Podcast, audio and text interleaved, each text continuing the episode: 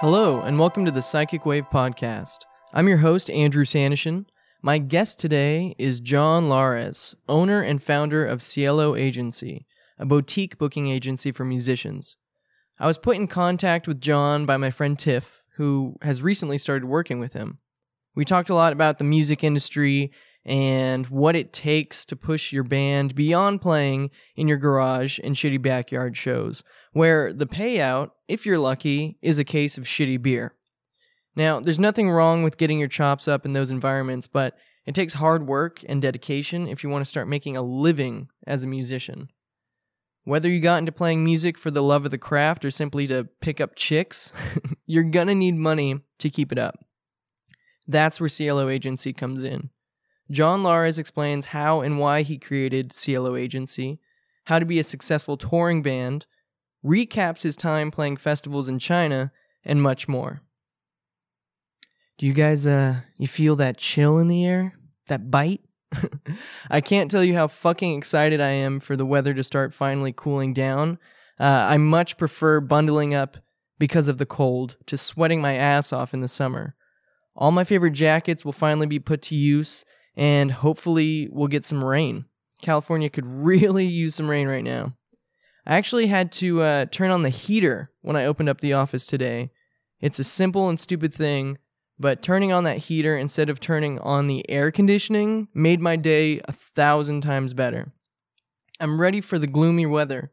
Bring on the cold hands, freshly baked cookies, and nights spent under 3 layers of blankets watching Netflix. Fall and winter are hands down my favorite seasons. Fuck summer, honestly. Summer hasn't been fun since I was in school. Summer as an adult just means a higher electric bill and a higher chance of road rage. I don't even want to think about it anymore. And thank goodness I don't have to because it's cooling down. Now, a big goal of mine has been to finally reach 100 podcast episodes. And that day is actually coming up pretty damn fast. This whole podcasting thing still seems brand new to me. And in that way, it's still extremely exciting. Talking with new guests every week, hearing their stories, and getting to pick their brains has really opened me up and changed the way I think about almost everything. Maybe I'm feeling extra reflective and nostalgic because Thanksgiving's this week. I'm not really sure, but what I do know is I've met some really amazing people due to this podcast.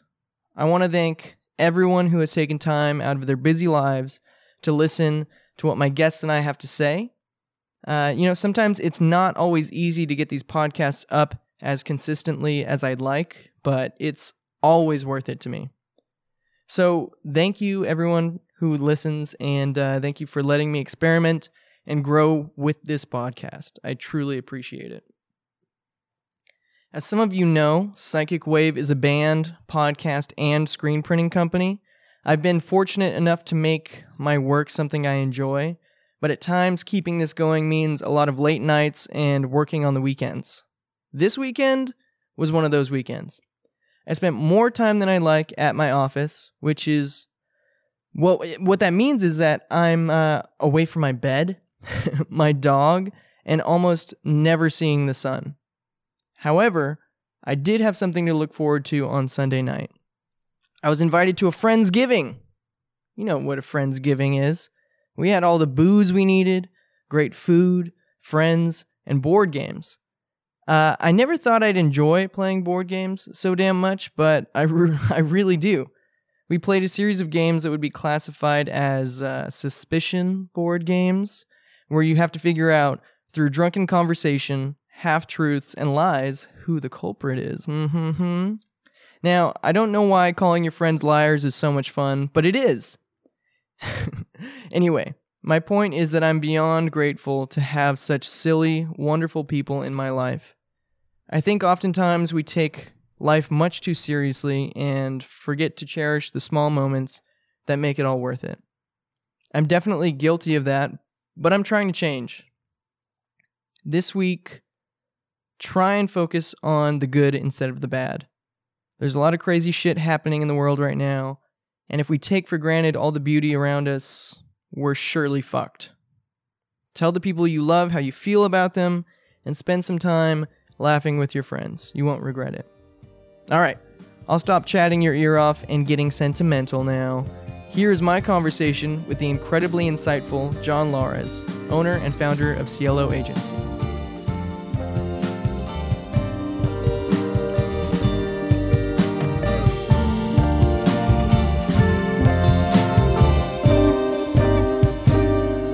Hey, what's up? What's up, man? How's it going? Good. Thanks for coming on the podcast. Yeah, glad to be here. We've got Tiff with us. She set this up for me and you. And why don't you just really quickly introduce yourself and what you do? Cool. My name is John Lares. I founded Cielo Talent Agency, a small booking agency based here in Orange County. And I work with a number of local bands, kind of kickstarting their career and moving forward in the direction of helping them fulfill their, helping them realize their dreams, basically. So when you say like helping kickstart a band's career, what do you do to make that happen? Like, what are they missing? Yeah. Usually when I, ask them, like, do you have a band bank account? Yeah. Do you collect your funds from various, revenue sources and put that in one thing? And do you have a plan to kind of like make making and performing music your full-time career? And I'm guessing most bands don't have that. No. Yeah. Most bands get into it just because they like to, play music, and performing's fun. Yeah. But most bands, I would say, are constantly losing money. Yeah. So you help out with getting them to make some money. Yeah, or at least realize that this is going to take some time to, to work out. You're not going to be a star overnight. Yeah.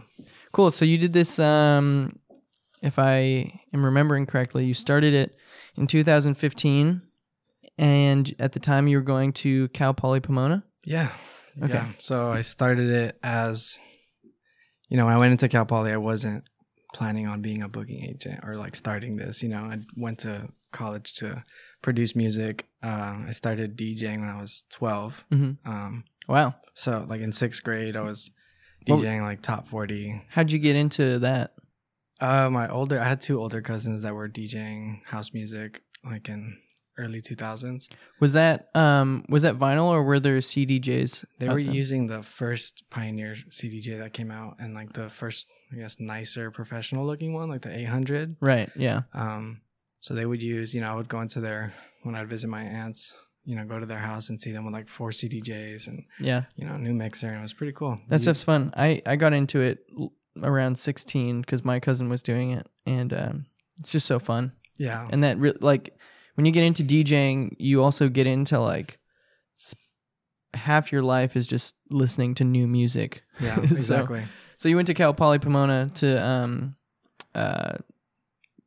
produce music? Yeah, basically. Yeah? I decided that to advance as a DJ, you had to produce. And I had to learn, scales and, how to play an instrument and produce and like understand theory and structure. So I applied and I got accepted somehow into the music department before they started auditioning people. That's good. So it's funny going in an orientation. They were like, so they put us in a classroom and they're like, so we're going to go down and we're going to ask you guys what instruments you play. Mm-hmm. And so they come to me and they're like, oh, what instrument do you play? I'm like, turntables. Yeah. And then, this is like the department chair. She starts laughing. She's like, oh, that's funny. No, seriously, like what instrument do you play? Yeah. And you're like, piano. Okay, good call. Next. Yeah. It's like, all right. Yeah. I would go with that if I didn't know how to play. So what sparked the switch? Why'd you start Cielo Agency? A professor told me that I shouldn't produce music. Seriously. Did he do it in a nice way or in a... No. I was auditioning for an ensemble and she's like, nah, you shouldn't. Wow. Well, maybe that was a good thing. It was a collective thing. I think I felt like I shouldn't, compared to the number of years that these other students were playing instruments, I felt a little you know, discouraged. Right. She kind of encouraged me to pursue business, you know, music business. Well, there's nothing wrong with trying something out. Yeah. And you did that, and now it moved you towards figuring out something else. Yeah. And you're doing that, and you've got a few bands that you work not exclusively with, but you work with them very often. Yeah. What would you go? Are they like on like your roster, or how would you say that? Yeah, so I it is somewhat exclusive as far as like being an exclusive booking agent. Most agencies require exclusivity, mm-hmm. Unless you're just a promoter. Really, you're just helping bands, you know, here and there. But I do try and you know, work out an annual or like a 2-3 year plan with them, mm-hmm. and seeing how they can advance as far as performing and touring. Cool. You know, so we do work. It's some bands it's official, some bands unofficial, you know, more like a handshake. Other ones are, well, you know, terms and conditions are explained, and, you know, we all sign and things like that. But it's pretty friendly. It's pretty straightforward. It's not a, you know, nothing, no crazy, like you can't get out of this contract. It's really just we're here to be as, I try to explain my role as just another team member. You know, anyone in the team, in the band can send PR emails, can do any of these other things, handle the, you know, marketing or press or anything like that. It's just you're asking somebody else to do your booking, right? You know, not managing their whole band. You're delegating and giving them a plan and just helping them work through it. Yeah, cool. So, what was the first band that you worked with as Cielo? The first band was Moon Ensemble. Okay, very cool. Yeah, what was that like starting out with your first band? It was challenging. You know, it was my first band. I admitted that they were my first band. And so at first it was kind of like, okay, well, we'll just kind of play this by ear and see how this works out. Yeah. You know, if we want to work with you a little more permanently down the line, then we can do that. But for now, we just kind of play by ear. Yeah. And, you know, for me, starting this, it was challenging not getting any responses from venues or promoters or other bands, because they're just like, I don't know who you are. That's kind of the most discouraging thing, is when you're starting out, you have no connections. Nobody gives you the time of day, right, at all. But you know, after a while being in the scene, or, you know, doing one or two good shows, word gets around. If you're reliable, responsible, and enjoy what you're doing, most of the time people remember you and like come back. So you book tours and stuff for bands. Yeah. Right? Yeah. What was the first tour you booked? I was working on two tours at the same time, actually. Oh, okay. When I started booking. Like, nice. It was like both of them were South by Southwest tours. I think it was 2017. Yeah, January to April 2017 were my first two major actual like 20-30 day tours. Wow, nice. Those artists were Emily Afton and Travis Hayes. Did you go on tour with them, or were you managing from sidelines? I spent most of November, December, and January booking that tour, and it started in March, mm-hmm. early March, and I went on tour with Emily Afton. They both had like somewhat similar route. Okay. Oh, they were touring at the same time? Yeah. Because they were both going through to South by Southwest? Yeah, they're both going to South by Southwest, so they had different routes, but they both landed in Austin around, you know, the exact same time. Nice. Yeah, I mean, I just got back from my first tour, and it was it's really fucking hard sometimes. Yeah. And it seems to me like anybody that wants to go on tour, I think they understand that it's going to be hard, but they don't understand like the day-to-day money issues, or not even issues, but there's stuff that comes up that you don't think about. Like when we were on the East Coast, there were toll roads like everywhere. You had to take a toll road. That was like the freeway. And we were spending $40 every day going in and out of New York. And it's just stuff like that that you don't know about until you do it. And we did all right. We did all right. But I think that having, you know, an agency or somebody that can kind of give you at least a plan or a heads up of what stuff's going to happen, what it's going to be like, have your day planned out a little bit more. That kind of stuff it makes the stress level of each band member go down by like 1,000%. Yeah. Yeah. Itineraries I build around just like a getting to a venue or a show a few hours before and when they need to leave by, and just sticking to that. Yeah. You know, usually you just cut out a little bit of stress of making the show. Right.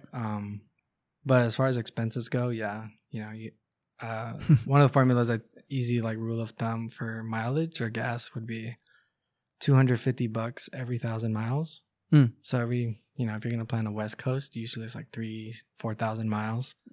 That's going to be about $750 to $1,000. And yeah. Just, you know, considering that you don't get paid until you play the show, you know, so you have to kind of have a little bit of money to advance for costs like that. Yeah. And I know a lot of bands that kind of just go and they don't realize that, or they expect that they're going to get paid when they get somewhere, and then something happens and they don't get paid. And now they're in the middle of nowhere with no money. And it takes a lot of learning. But how did you learn all this? I guess you just learn by doing. Yeah. But I was pretty fixated on not failing and thinking of every possible thing that could go wrong. You're just a planner by nature then. Yeah. You just like plan everything. Yeah. Well, that's good. I mean, that's a good position for you to be in. Most bands, I'm going to generalize here, but don't think ahead of like what they're going to do the next 3 hours. They're just, and those bands are probably the ones that aren't going to make it unless they get some good direction. But you've got to want it and plan for it to make anything these days, because there's so many bands out there. Like there's a band starting up every second, I'm sure, you know, like kids in their garage. But if you want to make it, you've kind of got to plan and put money into it and think about it as, I guess, a career. Yeah, that's part of the process of just meeting bands, is just seeing like, if you're more concerned about what we can do together in the next 3 months versus 3 years, your sight, like what's gonna happen in that amount of time is, I don't know, a little jaded, like you know. I always think about it like when I was 18 or 19, I could not even see myself at 25. Right. I was like, what the fuck? What's that gonna be like? I have no idea. Also, didn't have much life experience. But now I'm like, I could see what's gonna happen when I'm 30. I could see the path that I'm on, what I want, how to get it. But with no life experience, you don't know what's gonna happen tomorrow. Yeah. It's so weird. I still feel like I don't know what the hell's gonna happen when I'm 30. Like where I'm gonna be. Well, at least you have something that you're working on. Yeah. You know what I mean? When I was 18, I had nothing going on at all. I think I was at that time just trying to move out of my parents' house with my girlfriend and get an apartment. And once we did that, it was like, you know, when are we going to pick up weed? Like that was the only thing. What movie are we going to watch tonight? And so I wasn't looking ahead at all. And, that was one of the reasons why I started the podcast, because I needed like something to work on, something to have on the schedule. And I don't know. I think like freaking out was a major part of why I started this. Like I was worried about like, what the fuck am I going to do? So when your teacher or whoever was said, don't make music, did you move into like the booking and, creating Cielo Agency as like out of necessity, or was it something in the back of your mind that you always thought you could do? Yeah, it was, I would say out of necessity. Yeah. You know, my family doesn't really see music as like a solid career option, even though now I'm like, you know, this is what I do. I manage artists, like tour, etc. Yeah. They're just like, oh, so how much money did you make this year? And compared to cousin A or B or sibling A or B, that's, you know, of course, making a lot of money. I was just talking to one of my family members, and I was telling them like, "Oh, I can't make that. I got a podcast that I'm doing, something next week," and they're like, "Well, just cancel it." And I'm like, "Well, it's like with somebody important, where you know everyone is important. Yeah. This is part of what I do." And she's like, "But you're not making money, and you know you're just talking. You're just having fun." I was like, but this is how I do make money. Yeah. People come in here and it's like, this is what I do. This is how I make money, like, full time now. And anything related to music, I don't think parents or family members are really ever going to understand, for good reason, because most bands don't make money. Most people in the music industry don't make money. It seems like a nice dream to be a rock star or something like that, but yeah, or don't make enough money. I think, like, you have to set a boundary to where, or like not a boundary, but like a goal, at least. Like, would you be chill by the time you're 28 if you made $25,000 that year just making music after all your expenses? Which is pretty damn good. Yeah, I mean, pretty solid for somebody making music as their job, like no other job. Or I mean, you guys see it as a business because it'd be four people, you know, traditionally. Yeah. So if you were to tell your parents, like, "Hey, my business made $100,000 this year, and my takeaway was 25," I think maybe they would see it a little bit differently. Yeah, but that means you would have to see it like that first and explain it to whoever, you know. Yeah, and most people in bands, they don't like talking about money. I mean, nobody really likes talking about money. It's a tough situation. Most fights and relationships are always about money, and it's a tricky thing because I don't think a lot of people know how to be good with money. Yeah, it comes down to transparency, though. I think when that's true, money is not transparent, then people tend to just glide towards being, you know, assuming the worst. Yeah, that's true. I have a friend that I talked with yesterday, and he was telling me, he's like, "Yeah, dude, my dad is just," he was like railing me about, you know, how it's time to give up this stupid dream of being in a band. Yeah. And I was like, what? I mean, I get it, but it just seemed so sad to me. And it was sad. And he was telling me that it, you know, it's been keeping him up at night. And the older we get, the more we're like, is this thing going to work out? Yeah. I think the older we get, the more we need people like you to come around and give us a plan, or at least help us have structure to what we want, you know? Yeah. I think it comes down to that, to answer that question of doubt, is purpose. You know, if your purpose is to share art with a community, then it doesn't matter how old you are, you know, you're still making music and sharing your art. But like I said, you do have to set, like, how much money do I expect to make out of this? And am I okay with that living or lifestyle? Mm-hmm. Or do I need to do this and do something else? Maybe that other job can help, or, you know, help you sustain your music career. Yeah. Exactly. I think that a lot of people get into playing music because they do it with friends when they're young, and then, you know, they stick with it, and the bar scene is kind of fun, and then that's as far as they think. They're like, I'm having fun right now, but then all of a sudden somebody has a kid, somebody gets married, somebody loses their day job, and then the band breaks up. And I think it just stops right there for most people. But if you've got a plan, at least you have, usually if you have a plan, there's always a backup plan too. Yeah. So you've got, you know, something to work with when shit kind of hits the fan. But honestly, I don't think most bands want to even think about that. They don't even want to think about the possibility of failing. They're just like, I'm having fun right now. Why am I gonna... Yeah, that's the biggest fear, that's failing. Yeah. And I know a lot of people in the music industry who are great musicians, who are super insecure and just barely holding on, you know, that have like really great talent, that if they just had a little bit of structure or put money into it because it is their career, I think they would, you know, make a lot more money. Yeah. It's just sticking with it. I think if you've been going at it... Just being serious. Yeah.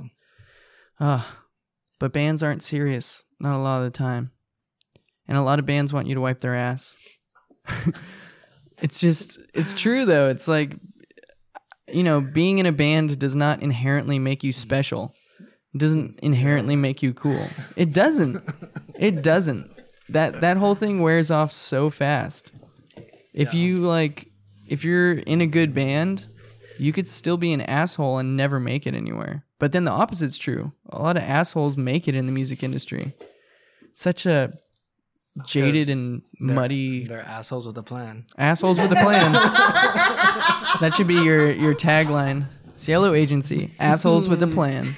Some people wouldn't oppose that. as long as you got a plan, right? Yeah. Yeah, I don't know. It's hard because Tiff's over here still cracking up. For those listening, we have Tiff. She's been on a bunch of times. If you've listened, you know who she is. But she was telling me today, she was like, man, my job just gets so hard sometimes dealing with bands bullshit. It's true, though. It's so hard, but it happens. We make it happen. There's nothing wrong with... we're not calling anybody out specifically, but lots of bands... It's a hard... End of the day, it's a hard job. Yeah. And I don't know if you guys can hear me. They can barely hear you, but she's saying that, you know, at the end of the day, booking is a really, really hard job. Yeah. So now you're at the Continental Room with Tiff as well. Yeah. I just working in. Few weeks ago. Yeah. How's that going? Working with Tiff over here. She's a handful, huh? It's dope. No, I think it's great, honestly. It's great. I'm serious too. It's great. It's a great experience. I wanted to do the same thing from the other side, you know, from the other perspective of the venue to get a different, you know, perspective overall, and it's working. Yeah, that's a good point. So you were doing it from the outside, booking bands at a venue, and now you're also doing that on the receiving end. You are the venue in a way, and learning from that side. That's good. Because I started thinking when I first started booking was like, okay, I don't want to make the venue's lives harder. That's how you don't get emailed back and things like that. You want to serve them a show on a silver platter. Mm-hmm. And they're like, oh, all I have to do is approve and then put it on Facebook. Dope. Let's do it. Yeah. You know, and it's like it makes sense, and they're familiar with the lineup, and they're excited about it. So now I'm just looking for... Well, actually, I didn't even like apply. Tiffany hit me up. She's like, hey, do you want to... I need help. I need help, dude. I need help. Like... I just got back from China. I'm like, dude, I need this. So, yeah. You were in China? Yeah, I was in China for 6 weeks. What were you doing? I was playing a music festival with Moon Ensemble. Oh, okay. Yeah, wow. So we landed that gig. That was crazy. Wow. Wait, you were playing a music festival, but you were there for 6 weeks. It was 45 days. So it's like the OC Fair. Oh, okay. Wow. But on a much larger... spectrum. Who was fucking somebody was telling me about this or something like this recently. Yeah, there's like a maybe it was Glenn from Iris when we were on tour. Oh yeah. He went over to Japan and did a similar thing. No, I meant. Did you talk to Children? No. Anyway, but that's a cool gig. So like the same venue, but like they do like a festival sort of thing. It's a beer festival, so love it. You know, rides for kids, beer tents. I don't see, like, if somebody told me, hey, so we have this opportunity to go play a beer festival in China for 45 days, I'd be like, yeah, let's go. It was a no-brainer for me, but I had to, you know, sell that to the bands. Of course. And like, I think when you're doubting the reality of that opportunity, fear sets in, and it's just like, I don't know if we can do that. Right. You know, I got all these obligations here at home, but ultimately we obviously took that opportunity. Nice. Was it hard to convince the band, or were they kind of like all for it? It wasn't hard to convince them, but just getting the information from the source was difficult. Right. Was there a language barrier, or did they have somebody that could? No, they spoke English. Okay. Yeah. Cool. Once we were there was language barrier, but you know, getting the gig, it was easy. Yeah. So what was it like spending 45 days there, or like about 45 days? Is that what you said? Yeah. July 15 to August 26. Okay. So you guys did, you obviously stayed in a hotel, or did you like find an Airbnb or a homie's place? In China. No, the festival put us up at a hotel the whole time. Awesome. Wow. This sounds like a great gig. Yeah, just get bussed to and from the festival from the hotel. Wow. And, play 30-minute sets, six days a week. Wow. For 6 weeks. It's going to make a band tight for sure. I mean, I'm sure they're already tight, but, you know, playing 3 times a day will make you really tight. Yeah. Cool. So had any of you guys been to China before? I went to China when I was younger for like 10 days or something. But for what? Just a vacation. Wow. Yeah. Well, it was like a church group that like organized this, you know, special thing and got like...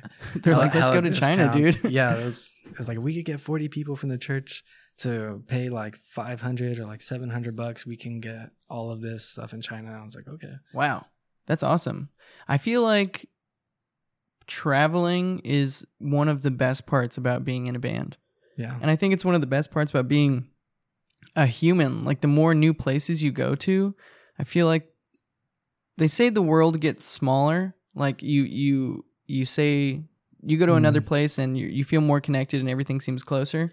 But truthfully, for me, traveling, I feel like the world gets bigger. Like, the more new places I go to, the more I realize there's tons of opportunity out there just to do anything. Yeah. Like, there's people out there that want music, art, culture all the time.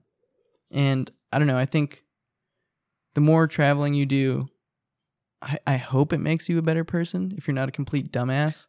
No, 100%. I think it does.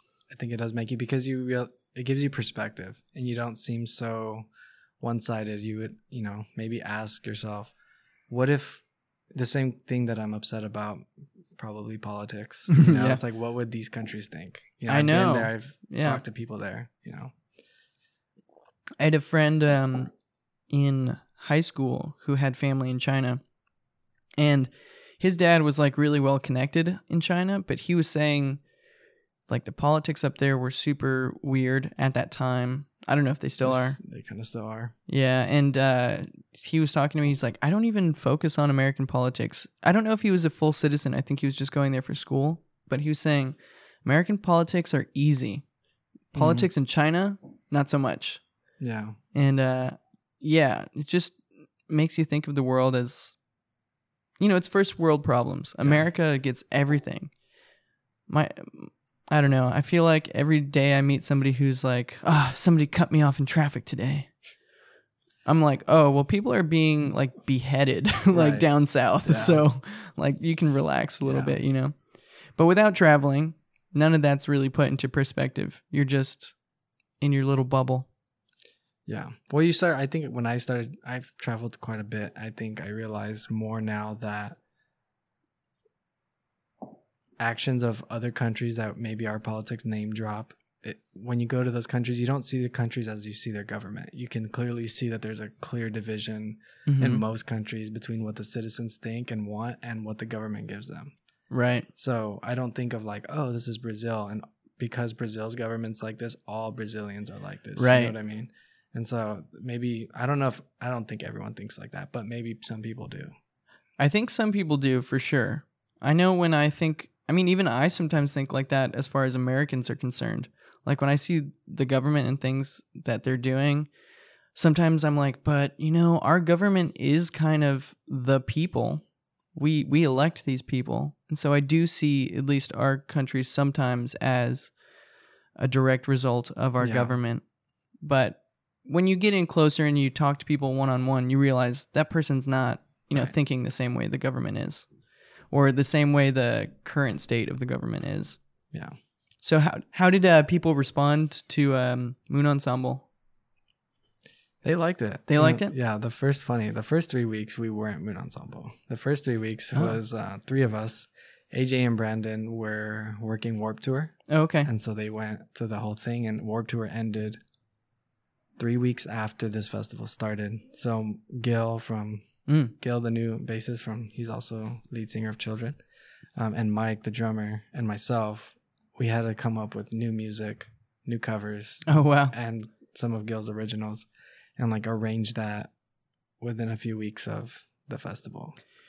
That's a tough gig. That's hard to do. Yeah, it was.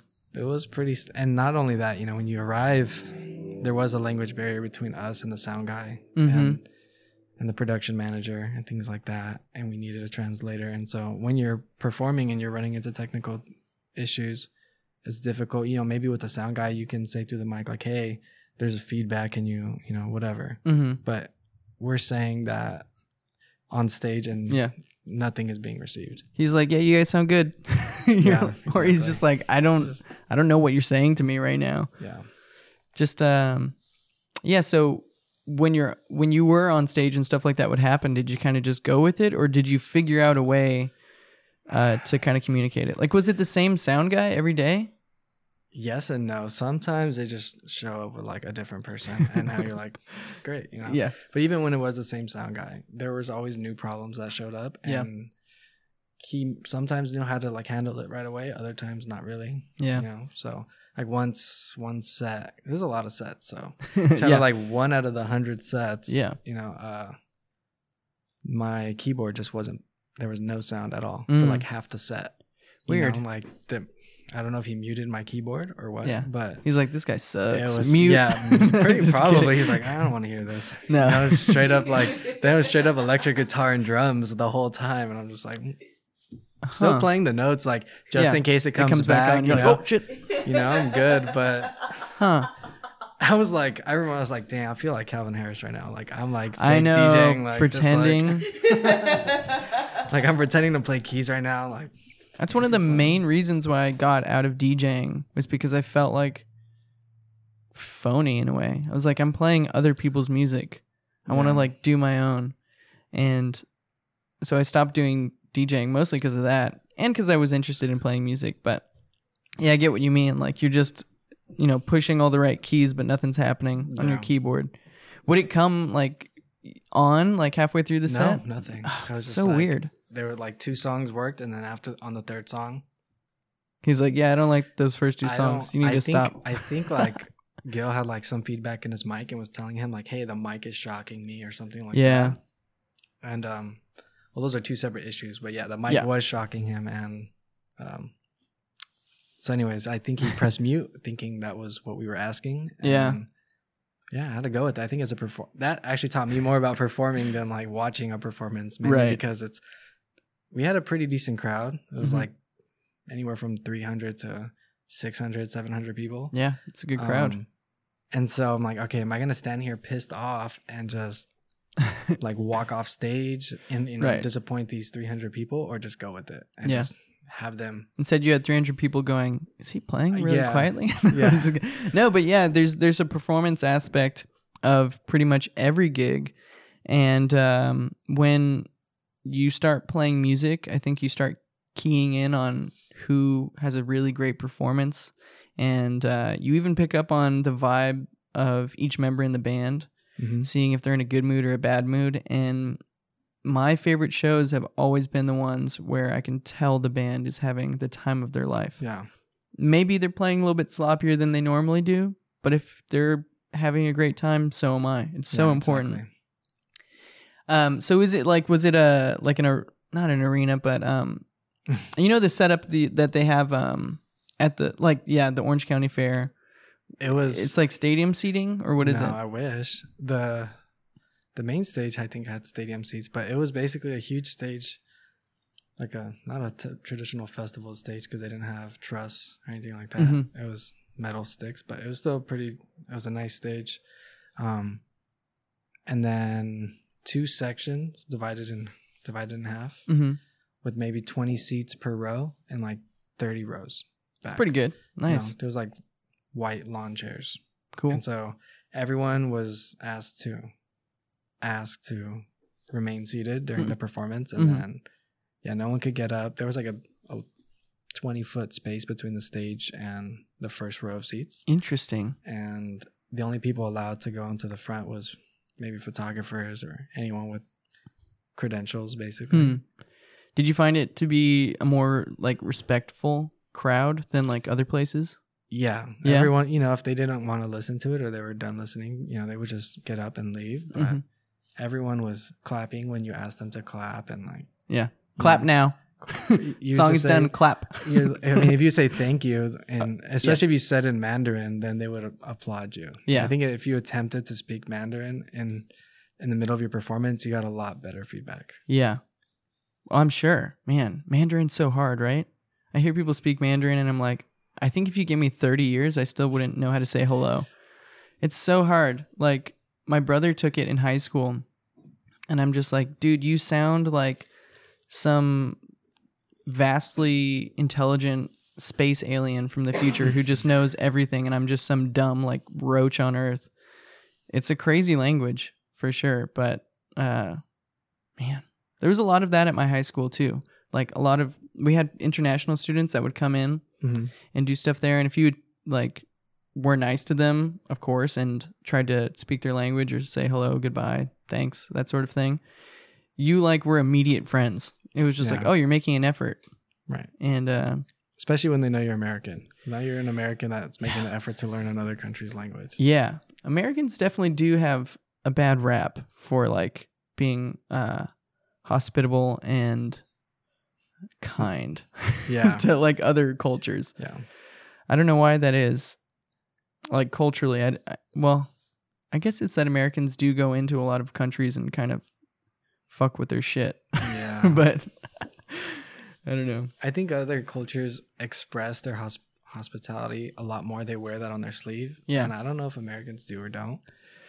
I don't think they do. I think if... Yeah, I don't think they do. If you invite someone into your home, you're going to be hospitable. But like out in public, I don't see too much hospitality. I went to Russia recently, mm-hmm. and I didn't see too many Americans there. I mean, it was for the World Cup.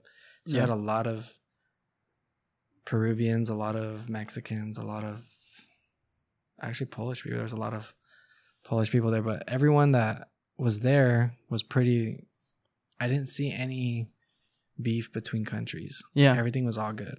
You know, it was very militarized as far as Russia goes and, sure, you know, guarding the stadiums and stuff, but everyone else was pretty friendly. So, and I didn't see, everyone was, you know, rocking their flag and their jersey and things like that, but yeah, it wasn't like anyone, no one felt like a nationalist, right? You know, where it's like, now we're talking about our countries. It was more just like soccer teams. That's definitely I mean, you go to a Dodgers game and like people fight their own teammates, you right. know, like, yeah. But I went to, I guess it would be Western Europe when I was about 16, and I did the stupid tourist thing, you know, did a bunch of different countries, and I had this little beanie that said, I still don't know if I'm saying it right, but I think it's spelled like clone, but you say clone. I don't know. Mm-hmm. But I remember walking outside late one night, and people were like bar hopping, and this guy was like chanting, clone, clone. And he was like looking at me, and I like didn't understand that he was talking to me because my beanie said it. And then my dad goes, that guy's talking to you. And I went, yeah. And the guy was just like so happy to just be next to somebody that was recognizing his country or whatever. Yeah. But nobody around him was like shouting another country at him, like, no, your country sucks. It's this right. or city or wherever it is. Right. It was so like inclusive. Everybody was just out having a good time. And there was definitely a greater sense of respect in Europe than I had felt in America. Yeah. I mean, still, like, Americans, I think, just feel so entitled to, like, everything. Like, I deserve this. Yeah, even speaking Dutch, trying to speak Dutch to people in Netherlands, they're like, okay, do you speak Dutch or do you speak English? Because I could speak fluently in both. You can? No, people in the Netherlands. Yeah.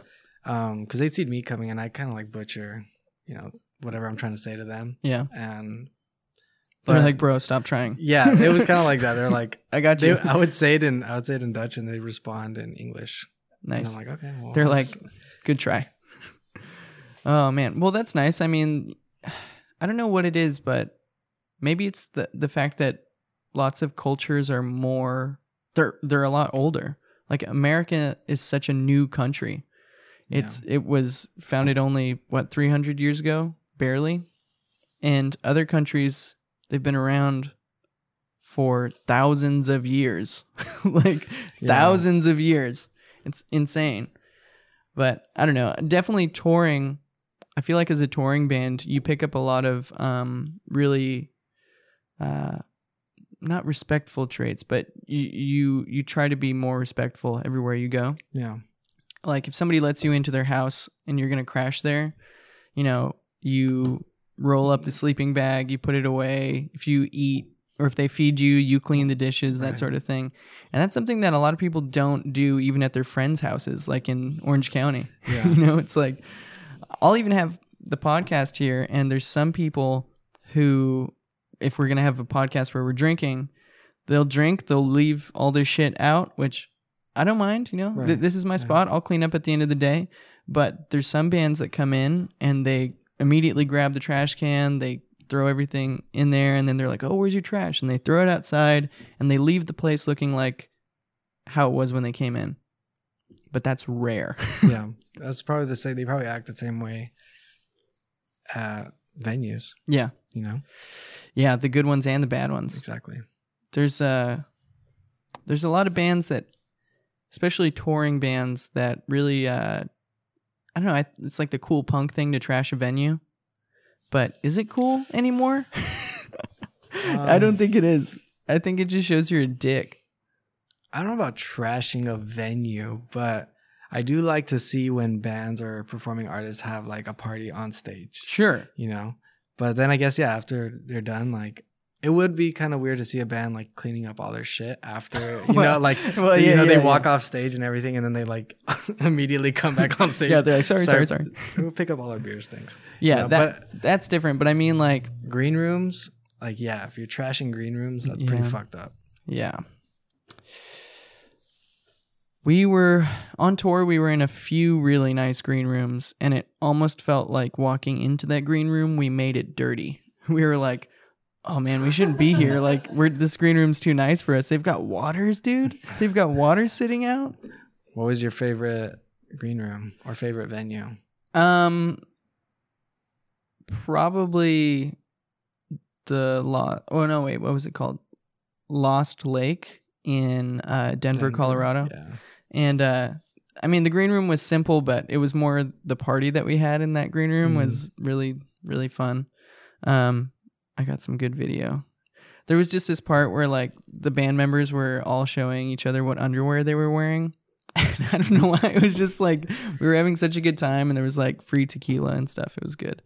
But the other venues, I would say other venues were nicer though, because some venues, not nicer, but we were really hungry. Yeah. Like we get a lot of drinks on the road, but when we were getting food from a venue, I was like, oh my god, like I would have sucked some dick for a good meal, like like for a good home cooked meal. Drew, amen. Yeah. How much? Whose dick do I got to suck around here to get some food? I had an opposite experience. One of the band members hooked up with a cougar at the show, and she the next day gave us breakfast. That is amazing. Wow. What a nice cougar. She was like, well, I'm cooking for my kids anyway. I might as well make you breakfast too. She took us out, dude. She took us out to a very fancy brunch place. Oh, shit. Like, had like the best like chicken and waffles and other. That's awesome. It's like omelets. But yeah, it was. I love that it's creepy. Like if a guy was to do that, like an older guy. But, you know, if an older woman takes a bunch of young dudes out on the town, we're just like, let's get it. Let's fucking get lit. It's like, I mean, I don't know why that is, but I love it. Cougars are the best. I think that's what we've gotten out of this whole podcast, right? Cougars are the best. If you're a cougar, I just want to give you this message. Be respectful and responsible. We are tiny little boys who need to be taken care of. Feed us, give us alcohol, and we'll give you that good dicking down, right? Isn't that what that's what it is? We'll make you feel 22 again. Yeah, exactly. I don't know. What's your take on that? I'm going to be a cougar one day. Tiff is going to be a cougar someday. Jesus. You got to be rich, man. Do you have a plan? Working on it. Do you need an agent? I know a guy. He's sitting right across from me. Your cougar retirement plan. Oh, my God. That'd be great. I think I have an agency that helps women get rich so that they could just be cougars when they're older. Yeah. We're on to something. Agency. Well, assholes with a plan. Oh my God. We're at the end here. So I'm going to ask you, I have a new question that I don't normally ask people, but I did on the last podcast. And then I'll ask you the one that I ask everybody. So the new question is, Tell me a band that you hate. Oh, I can't do that. You can't do that. You can make it be a big band. I cannot. As like a with an agency, I guess that's kind of dangerous, huh? One day you're gonna be working for Nickelback. You know, they're gonna be like, "Well, guess what, dude? We heard what you said 2 years ago on the Psychic Wave podcast." Would you book Nickelback? Honestly? Would you? No, I wouldn't. But I don't hate them. Like I don't really hate. It's not cool to hate Nickelback anymore. Yeah, that was so 2008. I can't say I hate a band. I do roll my eyes at some. What type of band would that be? I guess it'd be the band. I think it's all day of show stuff. You know, band shows up. Everything over email and phone was like all good. Mm-hmm. And they show up. They're like, "Oh, dude, do you have a drum kit?" Like, I actually didn't bring a drum kit. I actually didn't bring sticks either. You know, do you guys have backline? Mm-hmm. And they're like assuming this. Then none of this was ever assumed. So I would just say bands that are unprepared. Unprepared. I don't hate them, though. You know, yeah. It's really just like really. Yeah. It's very unprofessional to do that, though. Yeah.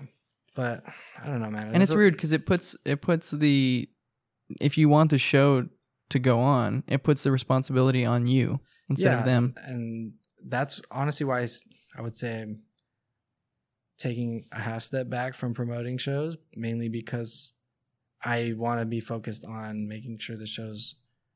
I don't want to be the promoter. You know, I don't want that role. It's I don't want that confusion when people are like, "What are you? Are you a promoter? Are you a management, a PR? Like, what do you do?" You know, and it's hard to say like, "Oh, I'm a booking agency," when people don't really even know what that is. Right. So I don't want market confusion, but I do want to I still want to like curate the show. I've done that, and I had the most fun with that. But yeah, it's a lot of fun to do, but it's not bad to know what you want right now, which is being a booking agent and making your band's shows flawless every time. Yeah, there's nothing wrong with that. Yeah, so I think like assets is really where I'm focusing on instead of booking lineups. Yeah, higher. So for listeners, what do assets mean? Assets would be a tour van, bass amp. I got an Ampeg fridge, you know, and a nice head, a drum kit. And just having basically a production company in a way to where like you have all these things available and ready for the bands. Yeah. Are you doing this for the bands? Like I'm sure one of the first things you do is set up a band bank account or have them do that. Yeah. And then after that, are you and the band putting money into having the band own their own equipment, or are you the owner of like the the nice amps and the heads and all the kits? No, I think the band bank account is however they want to use that fund. Mm-hmm. If they want to use that fund to buy their own, you know, studio equipment and touring equipment, the equipment that I buy, I've use my own money for that, and just. It's available if the band wants to use it or if they need to use it. Got it. You know, but the band fund really is for however they want to. If they want to buy their own van or if they want to build a studio or whatever they're trying to do with that money, that's on them. Right. But that seems like that would come later. Like if you have, a van and, equipment that maybe they need but don't have, as a band that's starting out or just starting to get traction, if somebody has a van available to do a tour that you can make money on, of course you're going to jump at the chance to do that. Right. And then you're going to make money and then be able to, when you come back home, calculate what you've done, switch up your goals a little bit, and then go on from there. Yeah, exactly. So, that's awesome, man. Yeah, because I think the reason why I got like amps and equipment like that, I think it's crucial that when a band shows up to a new, making a first impression on a new audience, a new venue, even like a sound guy, because the sound guy is barely seeing them for the first time, and you showing up with professional equipment, even if there's only 50 or 100 people at your show, you're using top-notch equipment. People are getting their money's worth for paying a $10, $15 ticket. Exactly. One of the things that I really don't like about shows sometimes are that band's equipment's fucking up, because it takes away from the show, makes them look unprofessional, makes them look like they can't afford nice equipment, which makes me look like they're not invested in their own band, in a way, and it's just a subconscious thing, or when they're trying to adjust things on the fly. It's usually for me, what I always notice is a bassist turning around, fucking with his with his head, you know, with like trying to adjust EQ settings. And I think that's why there's sound check. That's why the loading is at 5 o'clock and the show's at 8 o'clock. For you to do that then, not grab a burrito and like get high in the parking lot, you know, and that's what you spend your 3 hour pre-show doing. But Illegal Pete's gives you free burritos for touring bands. Really? So that's actually funny because that's exactly what we did in Denver. Was we got Illegal Pete's free burritos for a touring band, and then they went across the street to go get weed, and then we ate burritos and smoked weed in the parking lot. Wow! Did you run into any technical difficulties? That show, no. What was weird about that show is that the band that came on after Iris had set up their kit in front of another kit. And we were we were backlighting their kit, so there was so little room on stage. So one of the members was like not visible and couldn't like. They knew the songs front to back, like no brainers, but it was just weird not like seeing one of the members. Wait, so he was playing his kit behind another kit that was on stage already? He was playing in front of another kit, but there was just it was an awkward stage setup, and we didn't understand. Like, why you wouldn't just set up your kit after. It was weird. Some bands are really picky and want their stage footprint, like, on stage, and everyone else has to just fucking deal with it. I get it, and they were the opening band, and we kind of just dealt with it, but it was strange. It's a shitty situation. We didn't really have any technical difficulties on tour, except for one place that, like, any band would have technical difficulties there. Yeah. It was not a place where music should have been played. But there's always one of those on tour. But it was fun. Yeah. And last question. Give me one band that we should be listening to. You can play favorites if you want. Or just tell us something you've been listening to lately. New release. As far as people that I work with, Indigo State just dropped a new EP last Friday. 5 tracks. That seems like things that they wrote a while ago, so now it's just coming on new. I think me right now, I'm listening to a lot of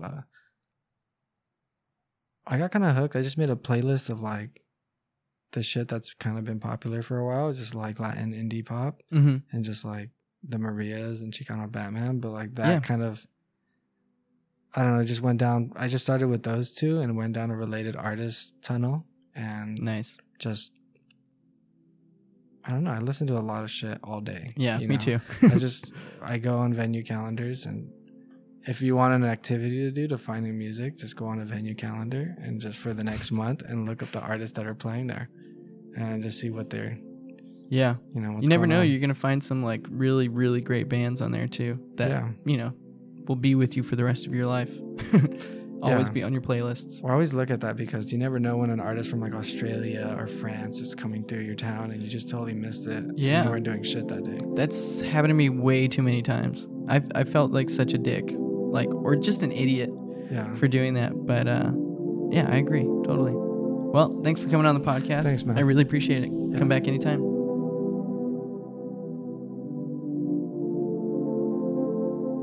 All right, you beautiful pieces of shit. That just about does it for this episode of the Psychic Wave podcast with John Lares, owner and founder of Cielo Agency. Thanks again, John, for coming by. It was really great talking with you, and I know we're going to get together soon and do some cool stuff. Yeah. It's going to be a lot of fun, and I really appreciate you coming by the office and giving me an hour of your time. It means a lot, so thank you for coming by. All right, if you want to follow the Psychic Wave on Instagram, you are welcome to do that. It is at the Psychic Wave. If you want to stalk me on my personal account, figure out what kind of jelly I use in my peanut butter and jellies, you're welcome to do that. My personal account is at Andrew Sanyshyn. Sanyshyn is spelled Sanyshyn. Oh, yeah. Oh, yeah, oh, yeah, oh, yeah. So I'm doing another podcast tonight with Jay Benigno. Oh, yeah, that one's going to be really fun. That's happening tonight. It's Monday, and that one will be up for you soon. I'm going to get you the Vertigo Volumes podcast on Thursday. So expect that podcast to come out on Thursday. And, is Thursday Thanksgiving? Maybe I'll have to switch it. Maybe put it out on Wednesday or Friday. Either way, I hope that you guys all enjoy your Thanksgiving if you celebrate Thanksgiving. I don't know why you wouldn't. Is that a religious holiday? No? I have no idea. But either way, eat some good food this week. Tell everyone that you love them. And spend some time with your friends. All right. Take care.